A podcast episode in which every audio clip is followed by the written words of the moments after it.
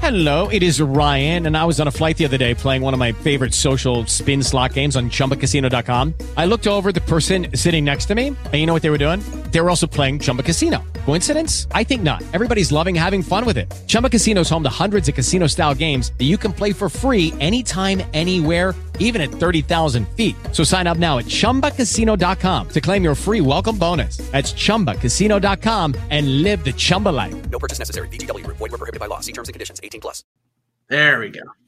Howdy, folks. Happy Tuesday. So for a second there, I wasn't sure if StreamYard was going to be kicking into gear. It took a little bit, but we are here. We've got some things to discuss today. Uh, we have uh, a preview. Um, I think Eck will be posting to his blog any second on the New York Rangers.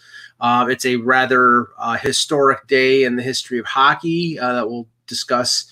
Uh, but Russ will start us off with the pre-show. So let's talk about um, NFL coaching. It seems like Hmm. it's very hard to get a good young coach these days, in the sense that if you're getting a see, and here's what I want to differentiate: when someone hires a coordinator, but he's a first-time coach, I don't care what you did as a coordinator.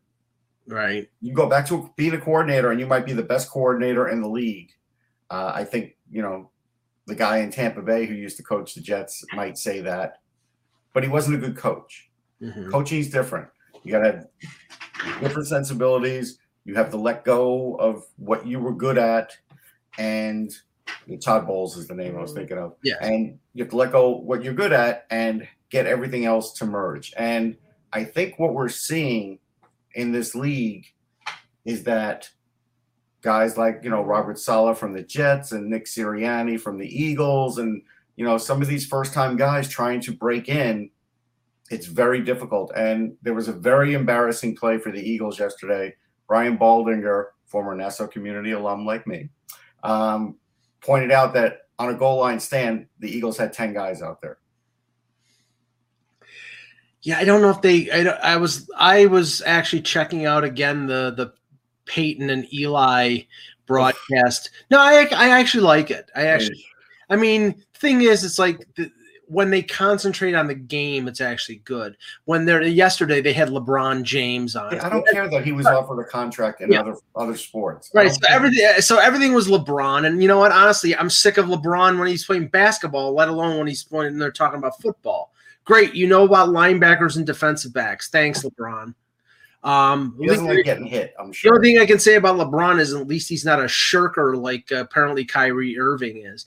Um, but uh, but no, um, yeah, I mean, I I have to say this, and you you said it about the Jets and their new coach, and uh, who was a defensive coordinator in San Francisco, and he doesn't he didn't really put a lot of experience on the staff no none the one thing that that Sean McDermott in Buffalo did, um, he had been an assistant coach for a long time in the NFL in Philadelphia, then in Carolina. He brought in Leslie Frazier, who was a longtime defensive coordinator. God I'm old I remember him as a quarterback I think Yeah, he he he brought in um, first an experienced offensive coordinator uh, from Denver. Then he brought brought in Brian Daboll, who was the uh, offensive coordinator with the Patriots and with Alabama, and he's probably going to be head coach in the next year or so. But what he did was he brought in experience. He realized he was inexperienced, so he brought experience with him, at least some experience with him. And that I think that helped. You know, that showed a match, showed a uh, uh, you know, an intelligence that he needed somebody with experience to be a sounding board, and and also that uh, you know it, it it's it's a situation where you can't be out on a limb, and some of these young coaches are out on a limb. Yeah, I mean, let's let's put it this way.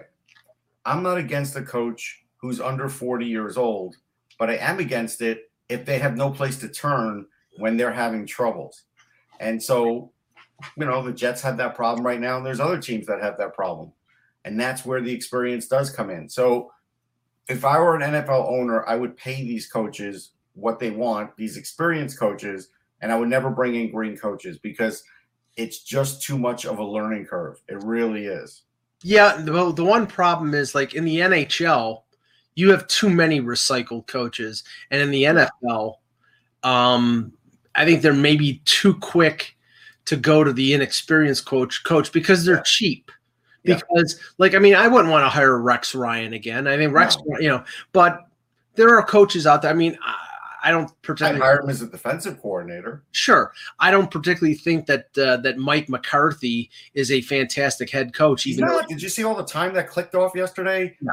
at the Yeah. half? I mean, like, what are you doing, Mike? You could you could have gotten a field goal. Why are you satisfied with 27 points? Try for 30. What is wrong with you? but you know, for all the for all the criticism before the season and all the skepticism regarding the Raiders, you know, they're three and zero, and Gruden. Yeah, but they started off hot last year. Let's see Yeah, what happens when it's like week 10.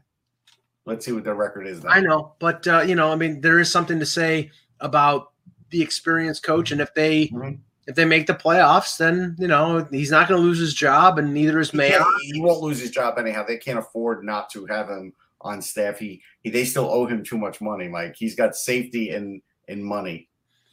Now, um, tonight begins the stretch run for the of the final week of the Major League Baseball season, and it's been a bizarre one. I mean, Oh, uh, in the National League, you know, who would have predicted the St. Louis Cardinals win 16 games in a row? They started when they swept the Mets and they never looked back. I know they That's just really the series. yeah. It's like you know, hey, well, Adam Wainwright's still around, Russ, I know. It's crazy. but um, I had to write about him. Like he he's having a phenomenal year. Like this guy, it's really and he doesn't throw top speed anymore. He just knows how to pitch. No, it's the old folks home in St. Louis. You got Jay Happ, you've got Jon Lester, and you got Adam Wainwright. Yeah. But uh, no, in the the, uh, the the race that everybody is focused on is the uh, wild card race in the uh, in the American League, and focused on it. But I know I well, I said everybody except you. Um, the um, the Mariners won last night. Pretty much, if you're three games out with six games to go, I think you're out of it. But most likely. yeah. Uh, so Seattle basically took out Oakland. I th- believe they're both three games out with six to play. Listen, Oakland deserves to be taken out. They they don't spend money. They come close all the time. They do have good talent. But you know what? I don't care that they got taken out. I would rather see Seattle make it if they could. It would be a good story, but they probably won't. And the Yankees play in Toronto three games. Now Toronto, Toronto is two games behind the Yankees, which basically means if the Yankees win one of three, not to say they're going to settle for it, but if they win one of three, then Toronto only gains a game on them. Right. But but then Toronto finishes the season with three wins against Baltimore, and the Yankees play Tampa. So hmm. it, it now They Tampa. don't own Tampa like they used to. No, the, the games are in New York, but the thing is, Tampa is also going to want to get their rotation set Yeah. and their bullpen rested. So you're probably not going to see them go sort of balls out for for victories. But if they can knock out the Yankees, I'm sure that, that they would they would do that. Well, Uh, here's to a Blue Jays sweep. Yeah, eat me. Uh, the the um, the other thing that I wanted to bring up for regarding baseball, and then we'll start the show. We're just sort of killing time here till Eck joins. Is the report that came out on the weekend that the Tampa Bay Rays are going to play half their games in Montreal next year? We heard about it before And then, then the pandemic killed it. yeah, the pandemic killed it. The the and obviously, you know, up until July, Toronto couldn't play in Toronto, but uh, now they can, and now teams can cross the border. And it sounds like that next season, th- this is going to be the, the case where it's they're going to split 41 games in Tampa and 41 games in Montreal. And all I have to say uh, say is this: if you can't, first of all, you can't draw 10,000 fans in Tampa for a team that's in first place, one of the best teams in the league. And the only time you fill the building is when the Yankees come to town because they play spring training in Tampa, and there's and they're basically the home team there. And you have to ferry out 41 games out of the country. You don't deserve a team. They should. No, and look, this isn't like the second coming of the Expos.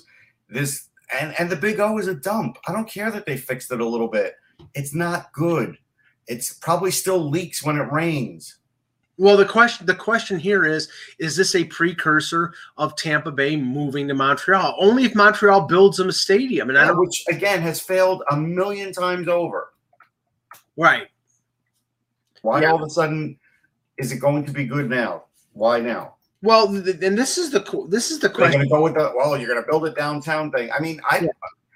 it was 20 years ago. I was on BBC Radio talking about this with Washington and them going to Washington and the possibility of them moving. And I kept hearing about all these last minute concocted stadium deals in Montreal, and none of them came through. Not one of them got close. Yeah, I mean, I think there's still a base of fans in Montreal, not a big base, but probably bigger, probably bigger than Tampa. And Tampa's been there for what, 25 years at least? Yeah. So I mean, you know, there's talking about major league expansion. There's talk of them going to Nashville and other places, and maybe that's going to happen. Honestly, expand by one less and move them out of Tampa because that for that you know that area has shown no interest in building a new stadium. The stadium there is almost as bad as Olympic Stadium, and you know a team that is you put that team in a new city with how competitive they are, they'll sell out like crazy. But right now, those fans just simply don't care. Look, and, and the Bills did it too for a while when their fans weren't showing up, and with marginal results after a while, it's the, the crowd started to wane there The Bills? when they went in Toronto. Well, that, no, that, no, it wasn't. It wasn't because of the crowds. It was because Ralph Wilson could make. He got Ted Rogers in Toronto to pay an exorbitant price for one game, and uh, you know it was guaranteed money. He was making more money in the games in Toronto than he was in Buffalo. So after a while, people got pissed off because the the season ticket holders holders wanted eight games, and they eventually ended it. But he made a ton of money on that. That was a sucker's He deal. He made a ton of money, but I don't think the stands were full. That's my Oh, in. Toronto they weren't because No, they're in, in Toronto they weren't because no, they were always full in Buffalo. They even been there. no, no, I know that. I'm talking about the Toronto part. Oh yeah, because the, because the ticket prices were ridiculous. well, but that's fine. But it was a failure for a reason. Tampa's it's going to fail there too. Hello. You froze Hey. up there. Sorry, you guys hear me? Yeah, yeah, you're good. Let's let's start the show. No, hold on. I was just on about. I was just on a big phone call about Eichel. We're gonna get into that a little bit. Okay. Kind of crazy. All right, Great here we, topic. but we got a good. We got a. We got a good team today too. All right, Let's go. I'm going. Relax. Literally flew in here, man. You should have seen what I've been trying to do. Sorry. Okay, ready. Here we go. Hello, Hockey World. It's Tuesday, September 28th, 2021. I'm Michael Augello. I'm Russ I Cohen from Sorry. I'm Russ Cohen from Sportsology. And I'm Eklund. I'm fired up. Sorry. You're watching Hockey Buzzcast on hockeybuzz.com. This is a podcast that comes to you Monday through Friday to fill you in on the comings and goings in the hockey world.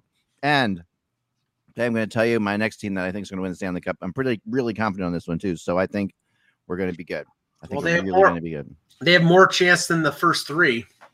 Uh, yeah, I think so. I think so. And I, I actually I think will this say is, that, yes. I actually, I actually think, you know, this might be my team to make it to the Stanley Cup finals. Um, Let's not go that far. in the Eastern Conference, but we're getting we'll get that prediction they're, later. they're- they're a dark horse, but let's we'll get We'll to get that. that prediction later. But let's first um Yep. start. Uh, there there is some movement today. Um, I have some sources at the NHLPA. Um, so with the Eichel thing, I've been ta chasing down the whole thing about the surgeries, Yeah, uh, different stuff like that. And it, I, I'm hearing that we're, I was trying to get the exact thing on the record before I got on here. This is why I'm late. So I got to just be, think for a second here how I'm going to say this. But I'm hearing pretty good, pretty well. Um, we'll, do well. I'm hearing pretty well that um, we're going to have some news on the Eichel surgery in the next 24 hours. That and that we're going that's going to be something um, it's going to be a little bit surprising. Apparently, I don't know what that. I, I wish I could say more than that right now, but I think that well, you're seeing a situation where the I think it's likely that Eichel gets the surgery he wants, and that the Sabres go along with it. Well, okay. This is this is the thing that was interesting that uh, that Mhm. yesterday Elliot Friedman reported Okay. his podcast was that you know, and normally when he hints at something, it's something that he's heard that you know might a- that probably is going to happen, like with the captaincy situation. He he reported that about a week before it actually happened. Right. He mentioned that you know there's an impasse here. One side doesn't want to give up the the position that they are in, and the other side same thing. And he said this mm-hmm. is something that the NHL, the league itself, would have to move in on because you know the, it's depriving the league of a player who is a valuable player who would help either the Sabres or another team. And this stalemate is something that just has to be broken. Uh, and one of the the NHLPA might have stepped in more than the NHL, but go ahead, continue. one of the potential solutions would be that the Sabres reveal the medicals on Eichel to every team Mhm. to every team that's interested. Apparently, they have only they have only been willing to reveal the medicals, the the analysis of the medical situation on his neck to teams that would already have made an offer. And Right. teams aren't going to make an offer if they don't know what Right. the medical situation is. Yeah, but I don't think this Sorry about my camera. I'll come back in a second. I'm Yep. just readjusting it. I don't think it changes a lot. I think you might get one more team interested that wasn't before. I don't think the medicals are going to change anything. It's all about what's going to happen after that. They're not all of a sudden going to kick in the four possible first round value players for because now they got to see the medicals. That's not happening. well, I, don't, I don't. I don't disagree, Russ. I think you're right about that. but the, but but the thing is, and I've I've talked this. I've talked to a couple people about this. Zach, Mhm. um, is that the belief is is that the the main reason that the Sabres are not going along with the di- with the uh, disc replacement is purely an insurance situation, Right. meaning whoever. Right. Whoever's insuring his contract will not insure it if he has what they deem is a risky surgery. And that puts all the onus on the Sabres on the $50 million remaining on the deal. And if that's Or- the case, they're never Or it puts the onus on somebody um, at some level to convince the insurance company that it's not as risky as they're acting. Like you know, the the the, the, the issue there, you know, and it is about insurance. There's no question about it. Um, um, it is definitely Have about you ever insurance. heard of trying to change an insurance company's mind? Yeah. Yes, actually, and I've done it, and I think It's Kevin's not done easy. it too. No, it's, not, easy at all. It's, it's hellish. Um, I've done it. Kevin Allen, I think, has done it too with his daughter. I've done it with my son. It's um, it's hellish, but um, but it can be done. Um, know- this, of course, I'm not trying to insure a ten million dollar contract. Right. Um, I'm just trying to get the right, the right, you know, Yeah. medical procedure for my son. But yeah, it's it's it is tricky, and I think that you know how this plays out. You know that that's definitely the issue right now. Um, once he gets the procedure, that could change things. I mean, that could that could that could change things. You know Um, what's funny? I don't think teams care which procedure he gets. He they just want to see that he's going to be on a path to being. Oh yeah, no, they just want to see how he. They just want to see if he That's can it. They. I don't think they care either way. I don't think they're rooting for one procedure or the other. well. I asked, the- I asked three teams if they would let him get the procedure if it was on them. You know, I asked myself Yeah. well, if, if this is a situation, it, and assuming, you know, and they all said, well, the insurance, you know, would be a thing. We have to make sure that that worked out. But a couple of them said, you know, that they would do it anyway. Like two of them said they would oh, just do it because they, they said the reality is it's it, he, his mother's a doctor too. You know, Michael's mother's a no, doctor. it's a nurse. No, she's not a, nurse. I mean, a nurse. I mean, she, I know she's in medical. Sorry, and she's a nurse.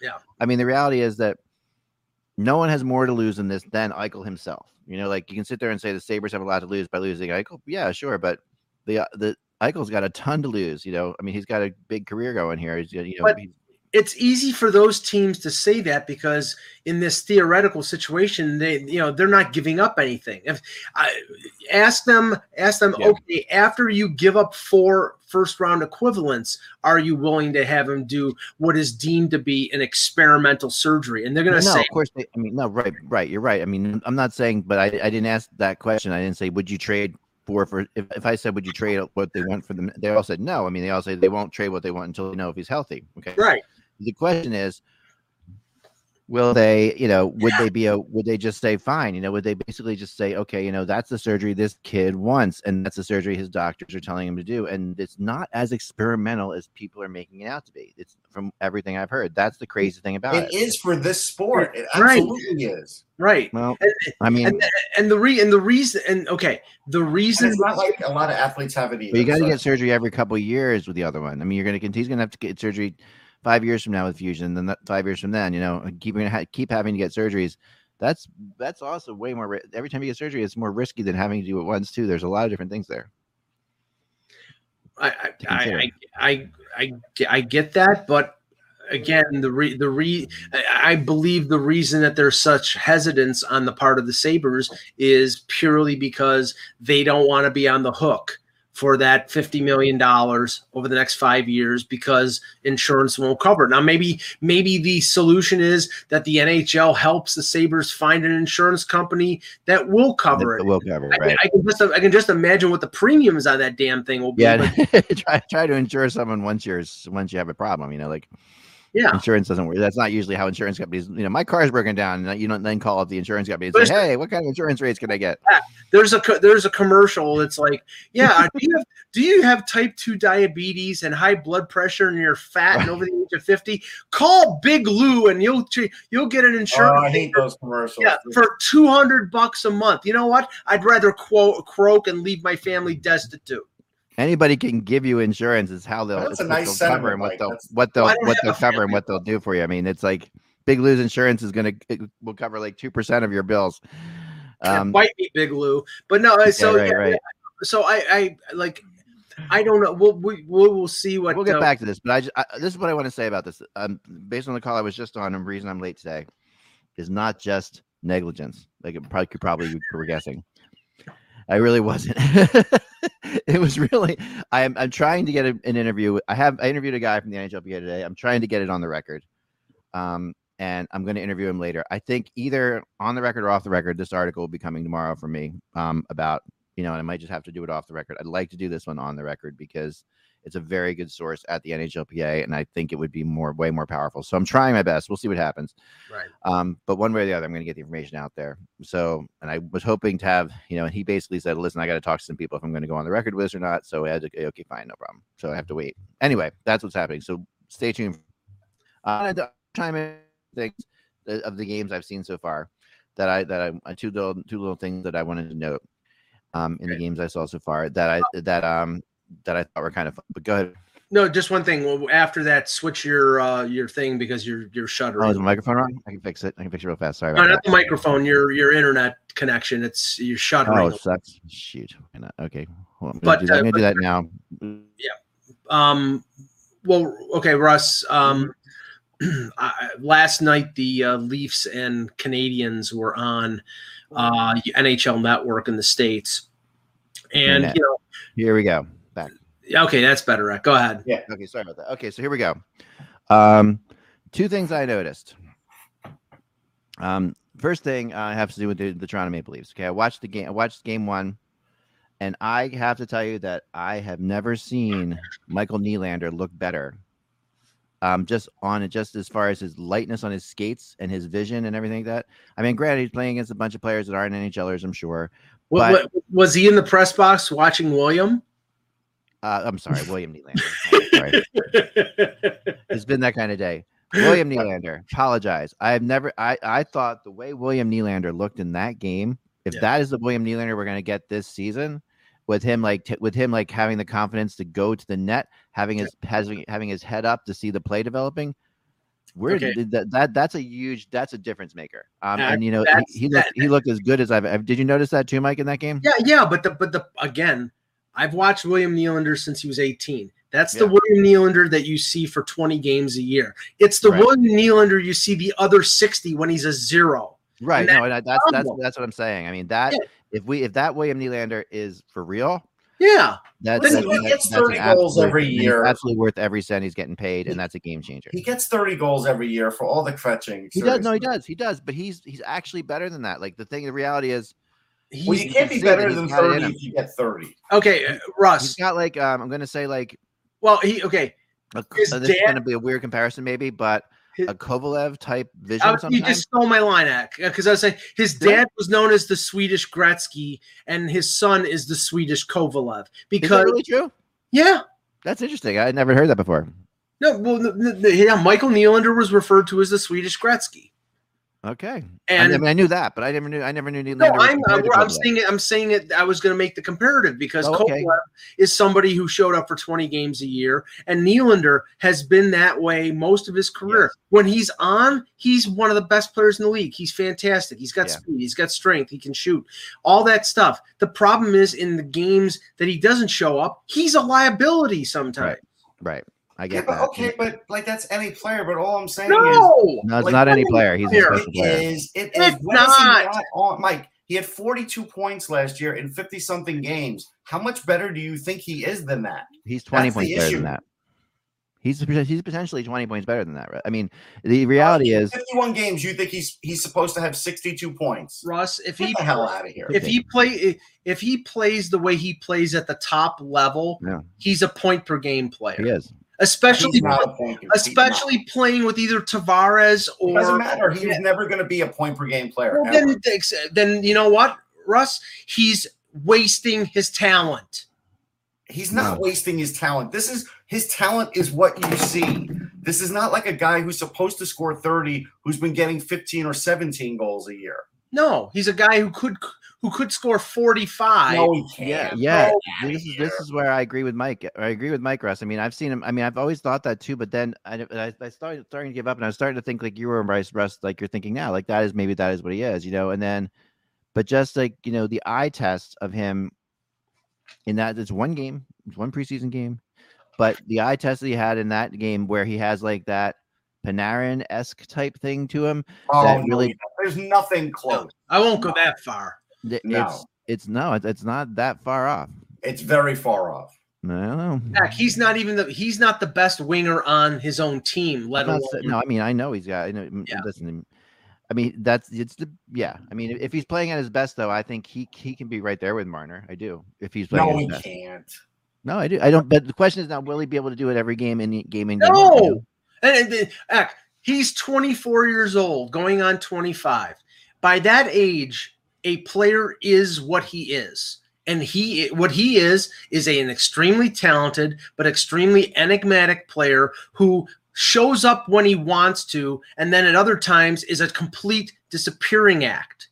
No, you see, I, I don't. it's infuriating. No, I know it's infuriating, and I agree with what you're saying, but I don't think I don't agree necessarily that a guy at 24 can't figure out what it takes to play every shift. Like I think that he needs the right kind of player around him. You know, I'll never forget what Jagr did in Philly to um for Giroux and, and Voracek and what I saw there because that they took Giroux and Voracek to from really good players to great players by really working on how to play every shift. It was a big difference. You saw it. Um, they just he needs a he needs like that Jagr type influence of somebody to teach him how to play every shift. And if he has that, it's well, I'm not saying it's impossible. I'm just saying it's unlikely. It is Listen, he's a unlikely. Nylander. There are certain characteristics in that family that are going to going to carry over. Like it's just, but he's not a point of game player. He's Yeah, never going to be. And I'll, I'll, I'll just say this because we talked about the uh, the uh, the All or Nothing series. Uh, they they released a screener to us, and I watched it over the weekend. Uh, when the Leafs lost Game Seven in the locker room, Auston Matthews, Mitch Marner, understandable, and Jack Campbell especially were distraught, were crying uh, after losing that series. William Nylander was nowhere to be found. He was probably on a racetrack somewhere the day after the game. Uh, so here we go. No, I'm just saying that there's a there there is a sense of entitlement when it comes to Nylander because That's fair. I think that exists. Yeah. No, and I think that exists too, and that's what's frustrating about this. So that's why I'm sitting there watching watching this thing. I'm like, man, oh man, that kid. If he if he could get his if he had his head if someone could get his head on right, man, oh man. All right, next thing I noticed, I watched the Seattle Kraken. Okay, I watched Seattle Kraken play, Mhm. And um, you know, I've been talking about you know a couple things about them that I was wasn't sure about. I do like some of the line combinations they used. I like I like the line. I think Hakstol did a good job with his lines. Um, the one line of um, the Schwartz on it. I'm trying to think of who he's with. He was playing really. It was it was it was with Johansson, I think, and what Yanni Gourde. no, um, uh, the, the you know the kid from Boston who's been all over the place. Oh, Dan, uh, Donato, Donato. Donato, right? Okay. Donato, Johansson, and Schwartz. I like that. That was, uh, and then also seeing out, you know, they also had Donato at times with um some other players too. Uh, There, and the defense, the defense does look solid. I mean, you know, they really have, they really do have a good defense. I mean, at the end of the day, you know, Larsson, It looks solid in preseason. Like I think Yeah. it's average but NHL. goaltending, this is what I want to talk about. Okay. Grubauer. I am totally 100% feeling the same way I've always felt about Grubauer. Uh, here we go. No, I mean that he he the th- he is he has potential to be a great goalie and has has played great in situations, but I think that he on a bad team, there's some goalies that are made to play on bad teams, like you know, Ron Which is- Tugnutt. which is what no, but Fleury Fleury is actually a good goalie on a bad defensive team. He will he's great, you know, in that situation because Fleury doesn't overcommit himself. It's very easy to overplay the puck. Um, and tomorrow I'm going to show you guys. I'm going to bring up some some footage that I that I was trying to get ready for today of some of what I'm talking about with Grubauer because he did this a couple times in the game where he's overplaying the puck and it's costing him. Because, oh, not overplaying the puck, but overplaying the passes and shots, like like going too far, going to, going past his going past his angle a lot, and that's something that go, certain goalies do when they're when they're playing on teams that are giving up a lot of chances, which is what's going to happen with the Kraken. I don't. I think he's going to. I think that Driedger actually Driedger actually might be a better goalie for that team, and I think I really still stand by my feeling that that was a bad bad move. I think I think the bad move was to sign a goaltender when you're an expansion team to a six year deal for five and a half million dollars. I, Yeah, I that's If what I I'm, think ask you, too. I'm going to ask you a question.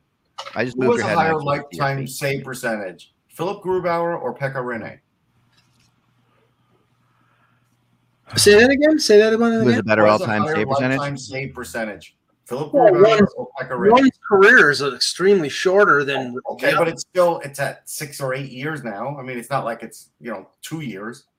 And Grubauer was a backup in in, in Save Washington. percentage is save percentage, Mike. Has nothing to do with being a backup. Oh, or- well, more game more games can affect. okay, but Save percentage play more is, is, games. is save Oh, uh, percentage is, I disagree than that. We've talked about this before. You save wouldn't be is more of a asking- team you stat than you give it. You wouldn't be asking this question if Grubauer didn't have a higher save percentage, so that's why. Of course. Right. But the idea is if I'd have told you he had a lifetime save percentage of 920 the way Eck talks about him, it would be impossible.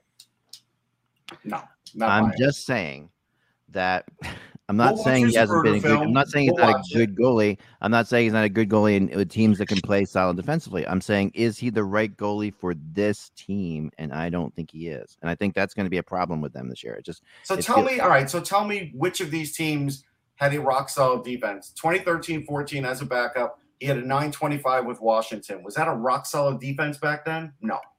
no, but it's a Stanley Cup contending team. It's a better team than than this team. Okay, I mean, that's fair. I mean, they're talking about an expansion team here versus two teams he's played on that have both been Cup contention teams. Right? I mean, both I mean, Colorado but and not every year. I mean, Washington's always like sort of in it, but they weren't always like, you know, gonna make it to the to the conference final every year. No.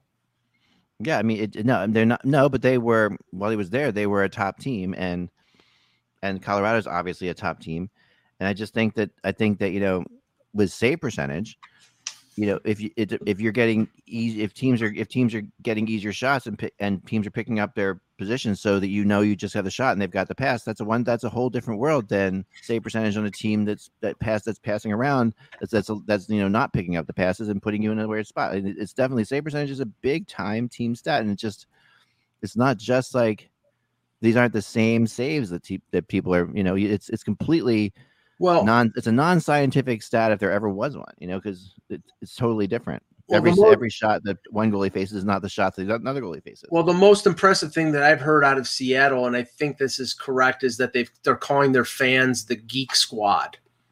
I like that. Which- right. Yeah, you know, which I mean, I like the climate change arena. I like I like a lot of stuff. I like a lot of the you know the climate pledge arena. I, there's the good stuff going on in Seattle. but, but just I mean, honestly, it's like I mean, I, I get you know just because Vegas made a Stanley Cup final, that was a once in a million thing. They're you know I don't think Seattle's going to make Yeah. the No, playoff. they're not. I, I think they're gonna be they're going to be better than a couple teams in their division because there are a couple teams in their division like Anaheim and San Jose that are absolutely friggin' brutal, but they're not going to make the playoffs. They're I just not. want to point this out too to Eck. Mhm. So last year, as much as you like Ilya Sorokin, and he's on a great team, his GSAA is 5.9. Grubauer this year was 14.5. The year before, he was 6.5. The year before, he was 7.5. The year before, he was 10.6. The year before, he was 7.6. Those are very solid numbers for the for the GSAA. That is a scientific stat, and those are very good numbers. Yeah, no, I, they are good numbers, and um, I, I'm just, I'm really more People just going like off- to rip on this guy. No, I don't like to rip on him. I'm going off. I'll show you tomorrow what I'm talking about in Okay. some video. It's more going off of just the eye test of things that he's doing. That if you're going to play on a team that's going to give up a lot of big chances, which Seattle is going to do, you need certain kinds of goalies are better at that than others. I think. But that's Right. not. Gonna, but that's not going to matter unless they're in competition for a playoff spot. Though that that was a signing, and I don't agree with it. But that was a signing for two or three years down the road, not a signing for the here and the now. No, I think I, I think that signing was also a perfect storm in a way. Like I think I think the Grubauer signing was a bit of a perfect storm. The Grubauer thing, not you know his his negotiations going on in Colorado, him threatening to go to Seattle, you know that he would go somewhere else if Colorado wouldn't sign him. Um, continuing to threat that threaten that, and then also the fact that Colorado sat there and didn't make a move on Carey Price when they had a chance to, um, and that even though that wasn't you know the right move to go with Carey Price in most people's eyes, it still was hanging out there for their fans. And I think they felt like they had to they had a chance to get you know the goalie, you know, a Vezina type Vezina kind of kind of goalie from a, from one of the best teams in the league, and they went for it. Um, but I just think that the we- weird thing is obviously wasn't their plan because they wouldn't have signed Driedger all that money if if you know if if it was their plan. I mean, they signed they have two they have a lot of money tied up in goalies right now. Yeah, but there's the go- goalies are in short supply. They can always trade Driedger or trade Grubauer, you know, because They can, and they probably will have to trade one of them at some point. right and and really, I mean, three point five million is not a lot of money for a goaltender. It's a question of whether Driedger is worth Yeah. it. But I, you know, knows. Well, I think I think he's. I, I, I just my prediction is that he will be the he will he will win that starting job eventually over Grubauer this year, which is going to be a tough one to say. Um, in the category of and the and, and the hits just keep on coming. Uh, not only is Evander Kane being investigated for the uh, off the ice domestic violence situations, apparently uh, he is also being investigated for breaking COVID protocol. No, so fantastic. it's just you know it just it it just it never it never ends with this. I this. can only imagine the establishment establishment that he might have broken protocol with. yeah, Yeah, a casino could it be? No, no, I'm thinking of a different kind of establishment, Mike. who knows? Oh oh oh yes yes yes. Who knows? Who knows? I know it's a tough one. Um, House all right. In the last twenty minutes we have, I'd like to get to my uh Usually a place with good chicken wings. Well- Mike. my thing. But do we have anything else before that, Mike? Uh, just just the uh, the the and it's off the ice news. It's media news, but I think it's uh, notable enough to mention. Okay. Um, Chris Johnston, who is a good friend of uh, the show of the uh, Off the Post show, who's been on a couple times. Yeah. Russ and I know him, and I'm sure you know him too as well. Ak. Very well. I talked to Chris a lot. Uh, he uh, first of all he moved away from Sportsnet to sign an agreement with the Toronto Star a couple weeks ago. He started his own podcast as part of the Steve Dangle podcast network, and now today he is joining TSN. So he will be on the Insider panel with Pierre LeBrun and Darren Dreger. So if, if you're talking about the Insider Wars, now it's three to one with TSN having three and Sportsnet having one. Right. Yeah. Um, it's interesting. I, yeah, Chris is a great guy, and and you know, a big member. He was in Atlanta for a long time.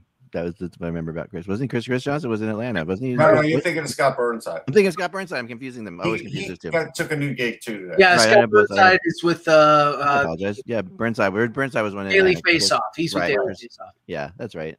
Yeah, but but no, both um, both are great guys. So uh, yeah, that's that's that's um, wow, good for him. Good for him. Yep. Okay, so now we can, win for TSN. And Hockey Buzz, we've got more than them anyway, so it doesn't matter. We're we're still winning that battle. Um, all right, here we go. Um, who who who do I think today is going to win the Stanley Cup? Well, this was actually a team I was looking forward to doing, and I kind of got inspired because I was listening to some people talk about them over the weekend, and I really do now firmly believe that the New York Rangers will win the Stanley Cup. And um, this is a here's my thinking, and that I mean it's it's not I know it's not that outlandish, but there really is a there really is sort of a formula for winning the Stanley Cup, you know. And as I bring up my notes here, um, the the, the formula you know tends to have you have to have a certain amount of young players, you need a certain amount of old players, you know, you want a superstar, and and when you go through it, the Rangers have like this perfect combination of all those things. They they're one of the few teams in the NHL that really does check all those boxes. Um, you, you want a couple of young prospects that are about to explode, you know, and I and here you have you know in Lafreniere and Kakko, you really do have two guys that haven't they haven't lived up to expectations yet. Um, well, Lafreniere only had one year. You, you could say it about Kakko. Lafreniere's only had one. yeah, he's only had one year.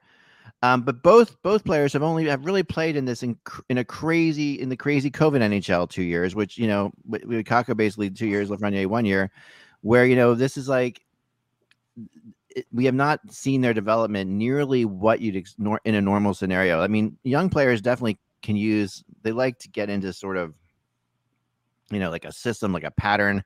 There's been no, there's been nothing like that for these guys and uh, it's been so random. They've been playing without fans. They've been they've been off for months at a time. Um, you know, where, where like we all were.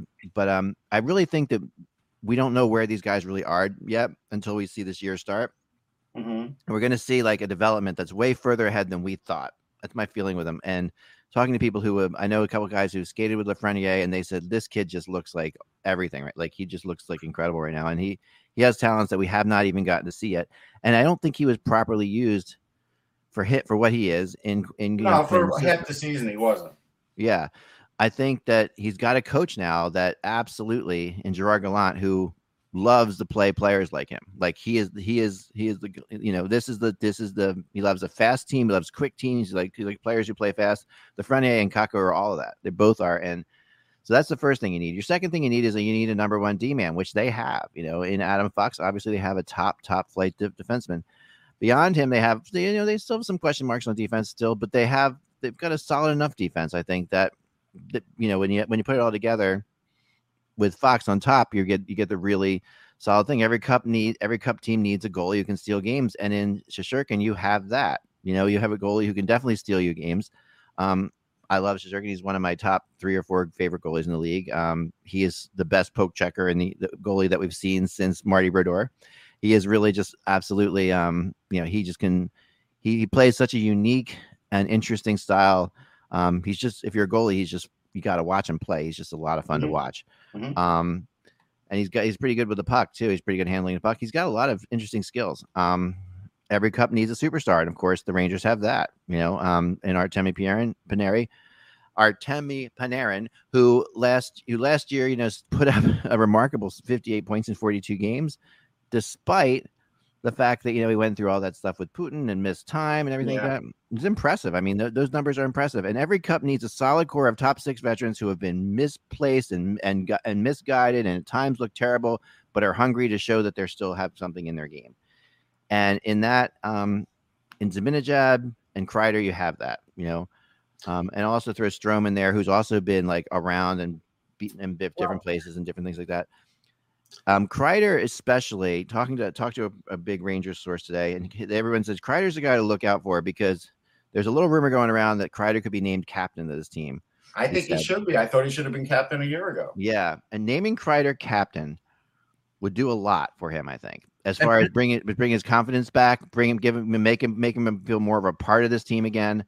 Um, and if he's a part of this team and he's engaged and his confidence is back, you're adding another really significant player into your lineup that you didn't have the past couple of years. Um, and you know, so you put you name him captain, and then you bring in Gallant. Every team needs a needs a needs. Oh, oh, sorry, one more thing. Every team needs heart, heart, and toughness. Um, this is this was the Rangers' downfall last year. Everyone thought, you know, it was way over amplified because of the Tom Wilson situation, but it definitely, you know, the, by going out and getting Goodrow and Ryan Reaves, you really added heart and toughness as a lot, a lot in one fell swoop. Like you basically added two thirds of a line that, you know, and Reaves, who is very, he's a he's a difficult player in some ways. I've talked to people about it, you know, but you have to know how to handle him, and there's no one that knows how to handle him better than Gerard Gallant. You know, so they've got the perfect situation there. Except he's never been in New York and he's never played in this division where this division will Right. try and exploit what he does. It's going to be a very difficult season for Ryan Reaves. I think. I mean, he Yeah. didn't play with the Penguins, right? Even though he was there very much. He didn't play a ton with them. It's Right. gonna be like, for example, it's gonna be Ryan Reaves against the entire fourth line of the Islanders, like Right. Johnston and and and and. I Um, put I put Goodrow in there too. Like I think that you know, I mean, I think not- he's, he's if you're using Barclay Goodrow as an enforcer act, then you're misusing a not guy. an enforcer, but this is you know this is your third, fourth You're- line.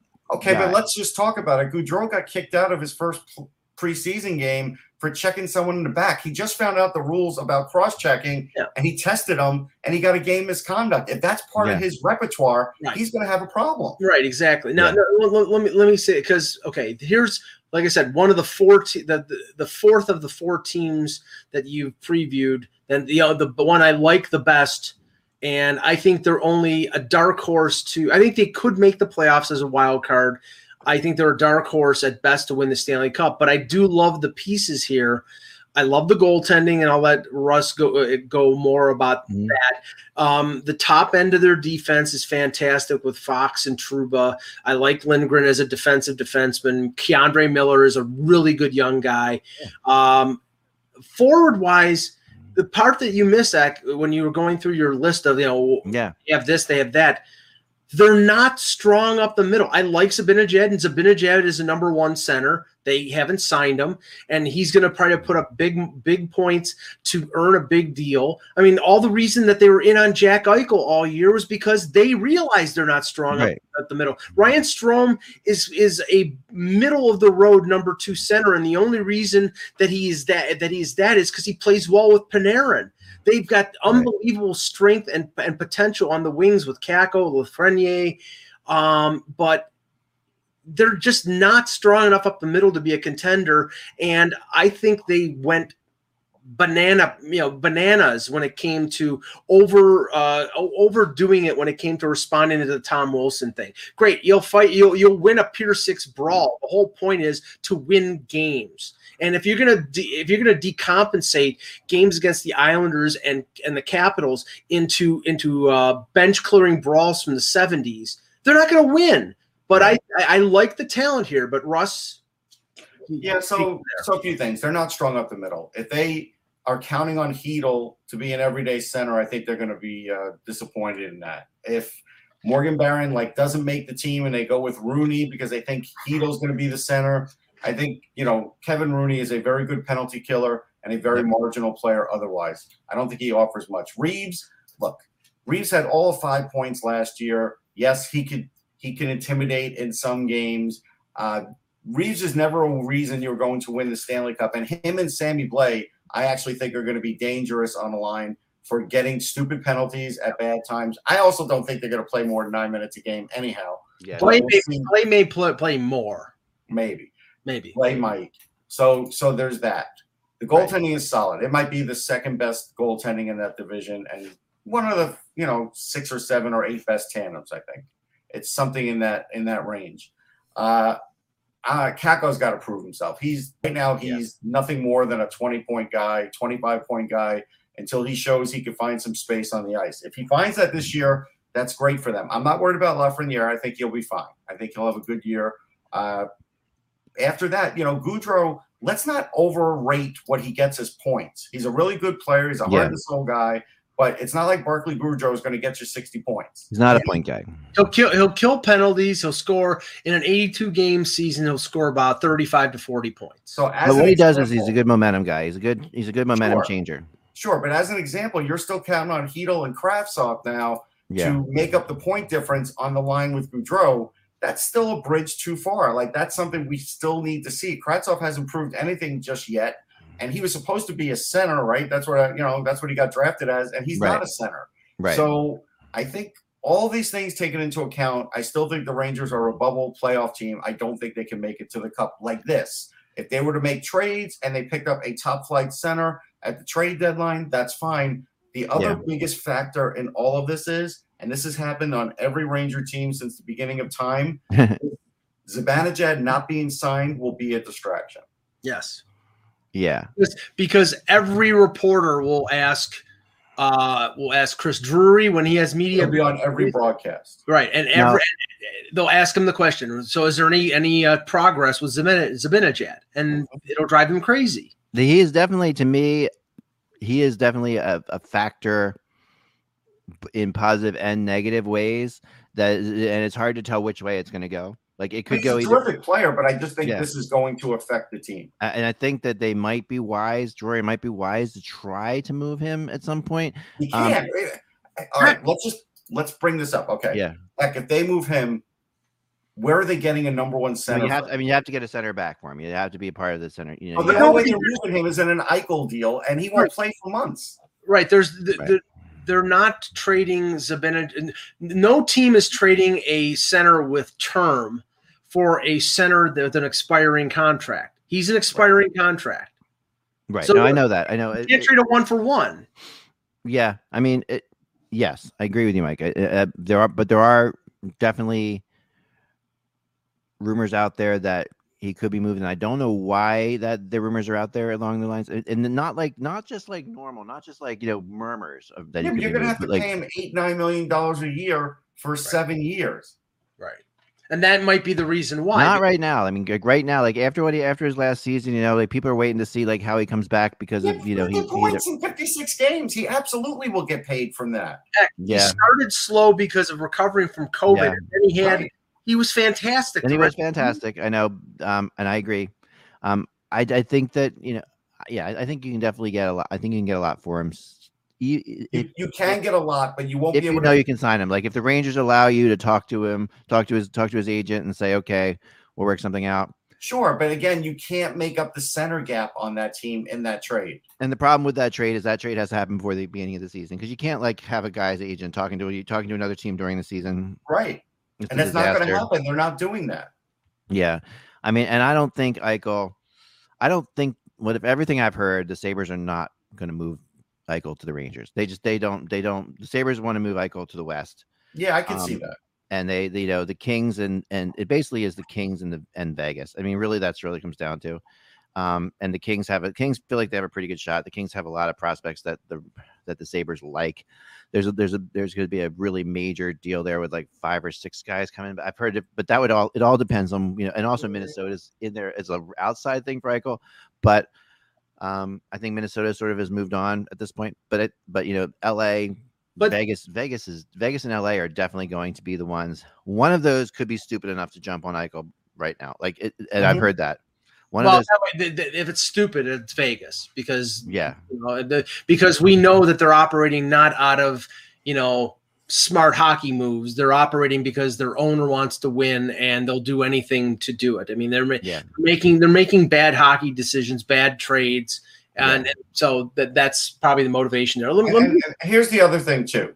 I don't want to anoint Gerard Gallant until I see what he does in New York because Michel Bergeron came into New York with impeccable credentials from true. Quebec, and he was a disaster. And other coaches have been a disaster too because of the market and the pressure and the way things are. The practice rink isn't close. You have to deal with it. You know, again, Gerard Gallant has never had to deal with any kind of traffic or any kind of everyday problems that you were going to have to deal he with. It was an assistant in Montreal, remember? Um, and there was that was An uh, assistant doesn't have to deal with know. I know. anything.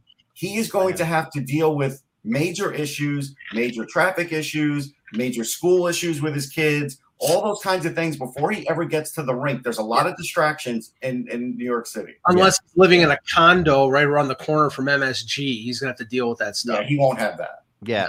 I mean, it's it's yeah it.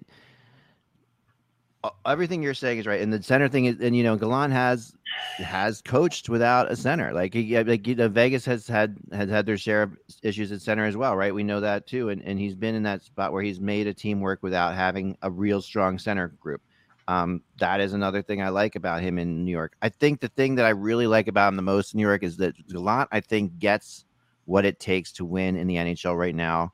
And I don't think the Rangers have had a coach think that there's something to that. I you know, do. and, and I think that the the fast playing thing, I think Gallant Gallant had chances to go to a lot of places. Like Gallant could have he was offered the Seattle job, I was told. He had that opportunity if he wanted to. I mean, he do I even mention that the Islanders shut him out the other day, or I don't mention that? Well, it's like you say, it's pre it's preseason. Let's Well- I know, but again, this is your first. Hold on, it may be preseason, but it's your first time with this team, and you got shut out. Yeah, yeah, Right. yeah. And you're right. And and and the Islanders are probably the best te- defensive team in hockey. So like, Yes. like let's give the Rangers a little bit of a chance to get things What- going here. But no, no, what, I, I, what, what I want to uh, ask Russ is you okay you've got two situations one we just talked about Zibanejad where he's making a little over five he's probably going to almost double that on a new deal Adam Fox wins the Norris he's made he's on his EL the last year of his ELC Right. If you compare him to comparable defensemen, meaning Makar. are Mhm. uh, Hughes, McAvoy, he's going to make anywhere between seven to nine million a year. How can they afford both of those? How can they fit those two contracts in? Uh, I mean, that means Strome. They probably don't Well, resign, Strome will be gone. He has a short-term deal anyhow. Yeah. right? But I mean, you know, Kreider's not going anywhere. Panarin's not going anywhere. Um, uh, do they trade Jacob Trouba? They, they might. I, I mean, Neil, Nils Lundkvist. I've I think also heard that Trouba is a possible captain of this team. Like that's No, I don't think so. I don't think so. Nils. I think that would be crazy, but It would be. I think Nils Lundkvist will make the team this year. Uh, that helps them with their with their defensive depth. They also have Tarmo Reunanen and a couple of other guys that are close. So I think at some point, uh, if you decide Trouba's contract's too much, as physical as Lindgren can be, I think you could do without Yeah. uh, Jacob Trouba. So I think in a couple of years they could survive without him. yeah, I do too. Um, I think Now, He's got, he he's got a no move clause, so yeah, that whatever. He, you know, yeah that that Yeah. complicates it, but it doesn't make it Yeah. impossible. It does. It does complicate it. I mean, I, and I and you know, they're in a tough division. There's no question about it. this. Is this is a very this is a very tough division. Um, yeah, the Devils are, are a decent team now. Devils are a better team than they were. I mean, Carolina, remember, is back in this Carolina's a good team. They're a really good team. Oh, but did you hear what N- Nevekovic? No, I can never say his name. Sorry. Jelkovic. Thank you. Ken Djokovic. Him. What he said the other day. I was listening on XM, and when they were interviewing him, what he said about coming to Detroit. He's like, um, he's like, well, you know, it's really something to come to an original six team where things are going to be handled in a much more professional way. I was like, whoa, hold on, man. No, I mean, I think there's That was something, but this is a young, young goal. I mean, that was a pretty slamming thing to say.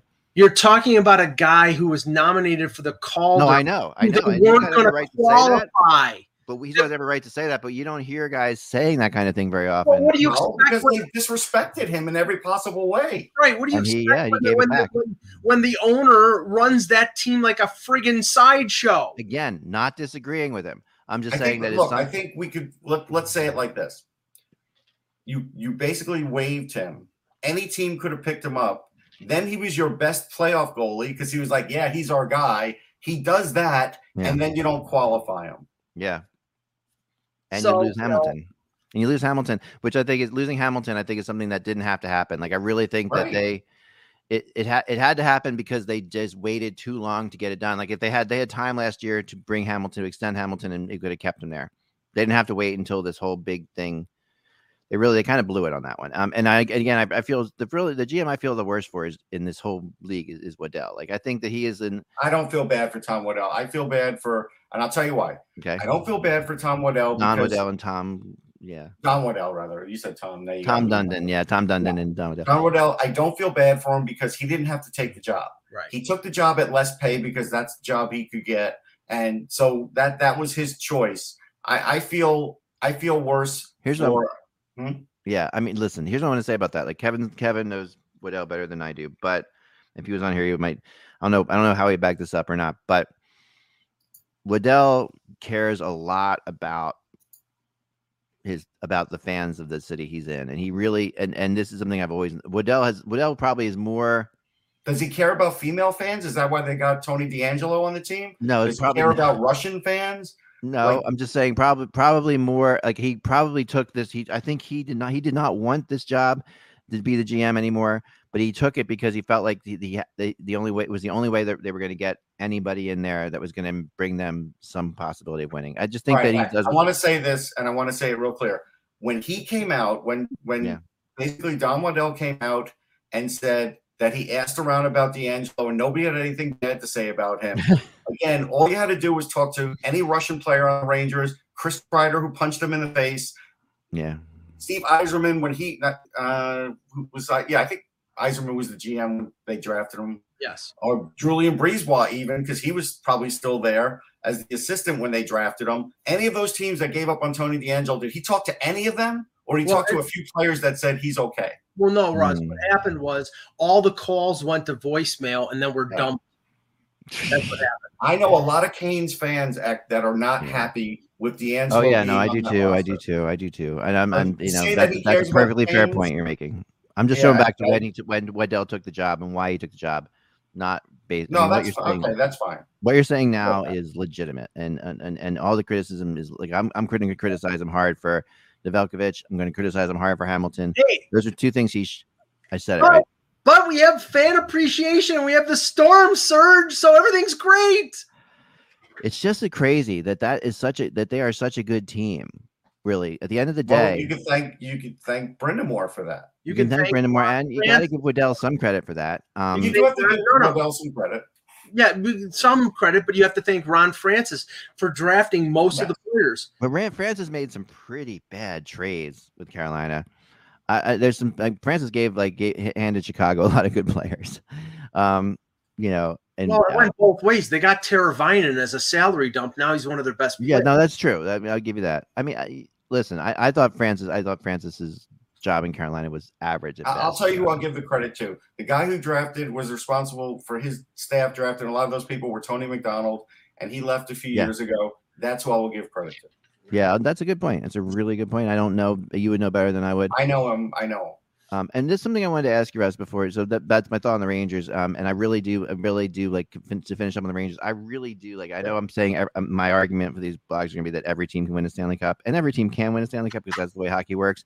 But this is a team I really think can win a Stanley Cup, and I and I, you know, and as I've as I've been going through, and one of the things I was doing, by the way, that I'm going to do, um, I went through the last four years of, of predictions for the three of us, and I'm going when we do our predictions this year, I'm going to have a scoreboard on how we have done over the last four years. You're going to be surprised at the results. Like Uh, based on so basically the way you know y- you get you get no points if you get you, you know it- the higher it's like golf. The higher the worse, the higher the score, the worse. So like if you have like a guy in first and a team in first that ends up in fourth, Right. three points. I So have very closer- little expectations that I've done well in this area. Trust me. None of us have done great. Okay. I'm, I'm expecting to be excoriated by Act, but uh, let me let me just. But no, it's a fun, it's a fun thing. It took a Yeah, long time, so it. That's it's a fun thing to do. Um, we'll go through it before the before you get prediction. Another thing I wanted to we'll talk to you guys about later is I think we should do a I think at some point this week we should do a um or next week I think we should have our own little hockey draft league this year. I think it'd be fun to do. Um, We'll talk about that further. But Uh, with Kevin, like the four of us having four teams, like a four team league, it'd be fun. Um, the two prospects I would pick out, and I, I mean, dropping this on you because you know the Rangers so well. One is Lundkvist, as who you Yeah. mentioned, and uh, would you rather talk about Zach Jones or Braden Schneider? I'll talk about Schneider. Um, because I think Zach Jones kind of proved himself a little last year. I mean, Schneider is good. He's not ready yet. Schneider, I don't want people to think he's ready yet because when you're going to play a, a physical role the way he plays, he's not quite there. I saw some of that in those two games with the Flyers. That it, it just he needs a little more strength behind that kind of play. But uh, his skating was really good. His defense is solid, and and his offense is there. He's not a great offensive player, but I think he's similar to Trouba, where he'll put up those kinds of points. Right. And so I, I think that he's on the way with that. Lundkvist is just tremendous. He was one of the best guys, if not the best defensively, and that's better than York and Zamula in both of those games. Well, he only played the one, I think. Is he but any relation to Lundqvist? no, no, it's No. spelled different. It's just, it's a Yeah, K. it's spelled different and everything. With a K instead of a Q. By the way, did you hear the controversy that's going on between um, Lundqvist and Zubov? Did you hear this whole thing? No, we'll hear that in a minute. So We the only thing I want to say um, with Nils Lundkvist is that um, his skating's great.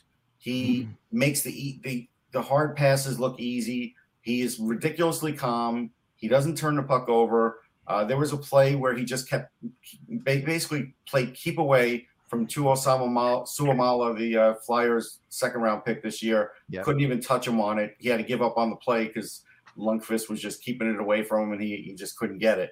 Uh, terrific shot, knows when to jump on the play. Like he's ready. He he's a guy that I was high on when he got drafted. I think I told the story. We went to a tournament. It was uh in in uh in, in Detroit. It was in Plymouth, and Right. it was him and Adam Boqvist.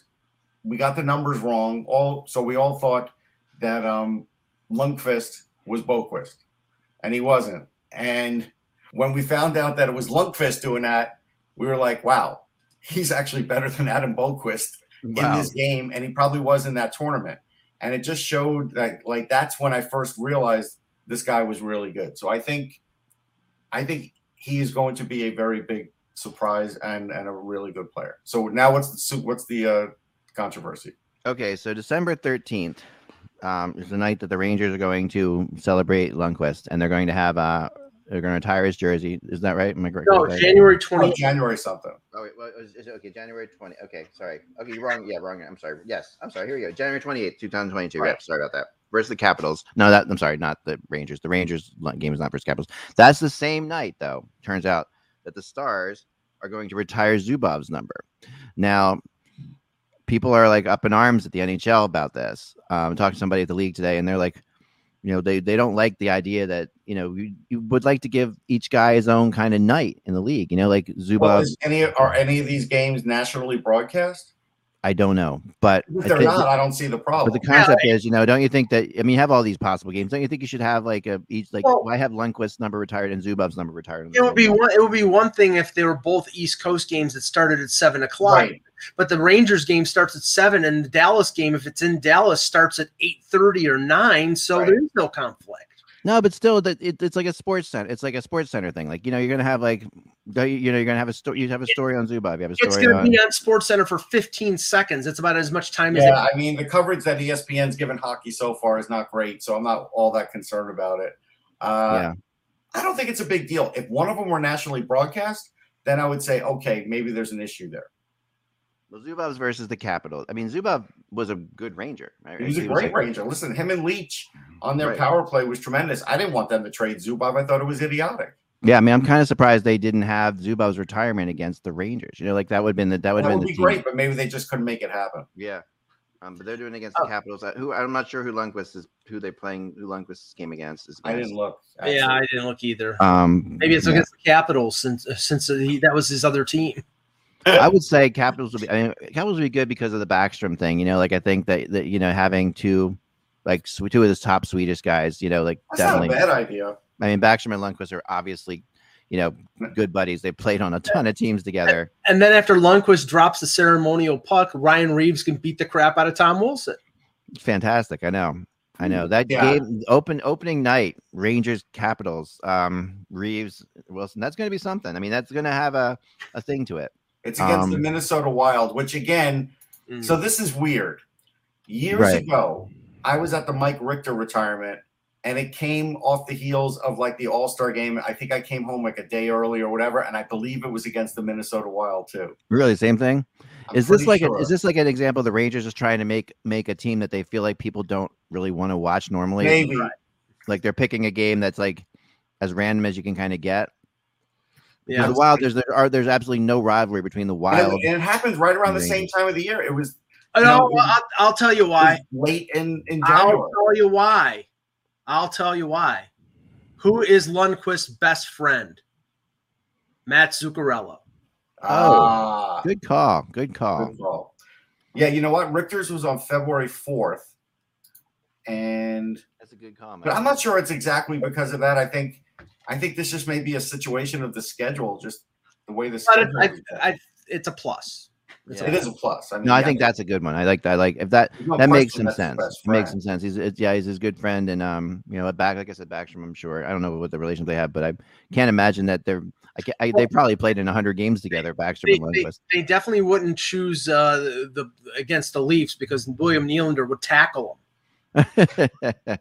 Ah, um, it is. It was against the Minnesota Wild. It was. that's think- so funny. I honestly, I think it's just because of the time of the year and the schedule. Like, I don't think it has anything to do with Zuccarello because this is too much of a coincidence.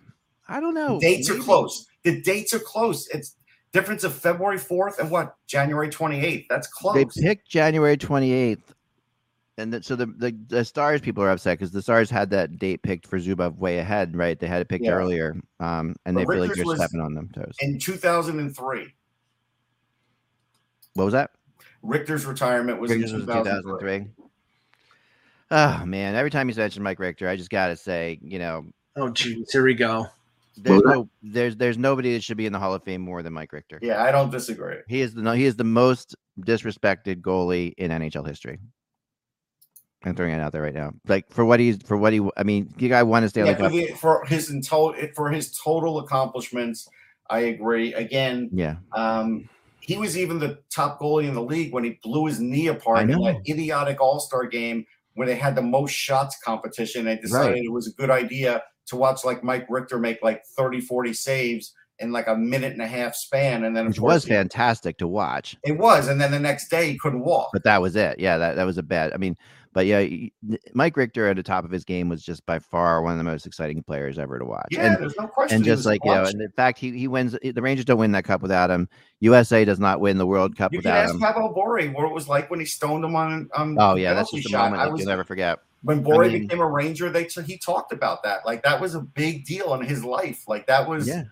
for Oh both yeah, I mean, them. Jonathan Quick, you know, was the, to me like was the was the was the next Mike Richter in a lot of ways, but Quick was not Richter. You know, Richter just had as, as good as and Quick won a couple cups, obviously, and, and was great. Yeah. But Richter just was so so crazy good and so good under pressure and such a good person on top of it all. Oh no, just like- I mean, he's great. Yeah, I mean, just how that guy does not have is not on the Hall of Fame. It's And he's just, still worried about getting CTE. Like he does a lot for that because he got that skull fracture, which is what made him Yeah. retire. Yeah. And so he does worry about CTE. And this is like a, a very smart guy. Like I, I, I hope it Um, doesn't happen to him. Also, the only NHL goalie that I ever played against, um, as, as a youth. Um, I did play. I did play against him, and we played for Flourtown out here in, um, you know, at, at the arena in uh, Chestnut Hill, Oh, yeah, Philadelphia. Played against Kasperi Kapanen and against Mike Richter. The thing is, Yeah. Kasperi Kapanen was eight. No, but I will- I Kapanen was eight on the driveway of his house. Okay, I that will say little this: we always we always laugh about you know the Bobby Ryan Cherry Hill stuff, but the amount Mike of- Richter, I, Mike Richter was nice even back then. Like I but the amount of coverage that Mike Richter has gotten over the years from being at this Flourtown Academy is just incredible. Yeah. uh, oh, it's it is incredible. But the thing was, he's he was a big not his family's a big part of the community too. It's like a big. It's not just like you know, Flower Flourtown's about three. mi- The Flourtown Academy is like four miles from where I sit right now. Okay, Um, but when I was a kid, I it was I lived I lived in South Jersey, so it was pretty far Right. away. right. But um, and I played at that flower. I played open hockey at that Flourtown place a lot. Um, at that arena still, and then Mike Richter is like there's he's hanging in the rafters there. It's all over the place. You know, it's definitely it's something special. Just, just before we finish the show, today is uh, the anniversary, the 49th anniversary of the uh, the game that you know stood the world on its head, which was the game eight of the Canada Russia series, Uh-huh. the, the the famous Paul Henderson goal, 49th year. 49th, 70. Ah man, next year will be something, huh? Yeah, and and uh, it's you know, I mean, I was only five years old when that game was played. I I I know that I was watching it. I don't remember it. I, of I course, was not watching it. yeah, but uh, we, we got the game on. We got the game uh, off of Canadian TV through through our rabbit ears and the and the snow on the screen. We watched it, but uh, yeah, I mean, for Yeah, people, who are- there's no more game eights. yeah, Those Right. were the days, Mike, when you had to get hockey off the snow thing. I mean, I Yes. love But what, but the thing is that pe- people don't remember is that wasn't the best players that Canada had because of the split. Gordie Howe was in the WHA. Bobby, So was Bobby Hull. Bobby Orr was injured. You know, you had guys like Bill White and Gary Bergman and, uh, you know, Ronnie Ellis, who was a really good player. Paul Henderson was a good player. There, there were good players. There were great players on the team, but there were only like, there was, it was not a, the best that Canada could offer. Um, and, you know, they had Dryden and Esposito in goal, but it, you know, it wasn't like, like all, all, I mean, they, they had they they had young a young Gilles Perreault and a young Richard Martin and a young Marcel Dionne. Yeah, but they had Dryden and Esposito in goal. That's that's really Right, but the point I was I make Russ is that those three players they were they were early in their career and they were all like really good and they didn't play them and they went back to North America because they weren't going to play. yeah. So, but yes, what by year was it? 71? 72. 72, yeah. A year later, Bernie Parent would have been the goalie and would have dominated. Yeah, Bernie no, Bern, Bernie Parent was in the WHA at that He was point. in WHA at that time. Yep. Yep. He went for the money. I know. I know. As a lot of guys did, and you couldn't blame them. I mean, Oh, back you can't blame him. back then, you know, the but I mean, I've talked many times to people from like old old people like that. who- People who talk about the AHL, you know, and people who played for AHL teams because the money was just as good, and you weren't going to get Yeah. traded around. Johnny- You could, you go someplace. You could your family could settle down. You knew your you knew you could raise your kids in the town. Yeah. So people who played their whole careers in Hershey just because. You know they're going to make almost the same amount of money, and they knew they could stay in Hershey for the rest of John, their kids. Johnny kids- Bower didn't want to leave Cleveland when he was, Right. he was picked up by Toronto because he was making more money in the AHL than he would in the NHL. because it wasn't like a million dollars versus a hundred thousand dollars. It was like you know sixty thousand dollars versus fifty thousand dollars. It was like Right. you know Right. it was like it was like really incredible. And and and often the sixty thousand dollars was in the was in the AHL or the W, you know, Yeah, or WHA. yeah. It- but you know, you didn't have the prestige of playing there. Uh, great stuff as always, folks. Um, really good stuff. What I want to talk to you about, Russ, maybe tomorrow we'll discuss this. Um, just think about this as all because, as I mentioned today, with the with Cac and with Capo and um and Lafreniere, Mhm. are there other guys like that um who we are going to be surprised by because like because we haven't seen what they really are because of COVID, like the the development of players that some guys that could just jump out at us now, and um you know tell me who you think. Mike, you can come up with the same thing too, and just like come up with some players who really could be the breakout type guys. And I have a, young. I have a top 75 list from the hockey news that uh, we teased. Yeah, I want to get into that. Um, I think we should do that maybe after we do our draft. That'd be kind of fun. Um, and I and uh, for my draft idea, I think we should do like we should all draft like maybe like one line and one extra forward and one extra defenseman and two goalies or something like that, and just have That's a fine. thing that runs through the year where we everything will be fun. So we'll see about it. We'll talk about it later. We'll get details about that, but it should be all of us. If we can get Anthony on too, that'd be great. If we can figure out a time, we could do five of us. But if otherwise, it could be the four of us. Okay. All right. All the time we have for today, folks. We went a little bit long. Sorry about that out there in Radio Land. Go join your other regular, regularly scheduled program already in progress. Remember, without the buzz, it is just hockey. We will talk to you. With Lucky Land slots, you can get lucky just about anywhere. Dearly beloved, we are gathered here today to. Has anyone seen the bride and groom? Sorry, sorry, we're here. We were getting lucky in the limo and we lost track of time. No, Lucky Land Casino, with cash prizes that add up quicker than a guest registry. In that case, I pronounce you lucky. Play for free at LuckyLandSlots.com. Daily bonuses are waiting. No purchase necessary. Void where prohibited by law. 18 plus. Terms and conditions apply. See website for details.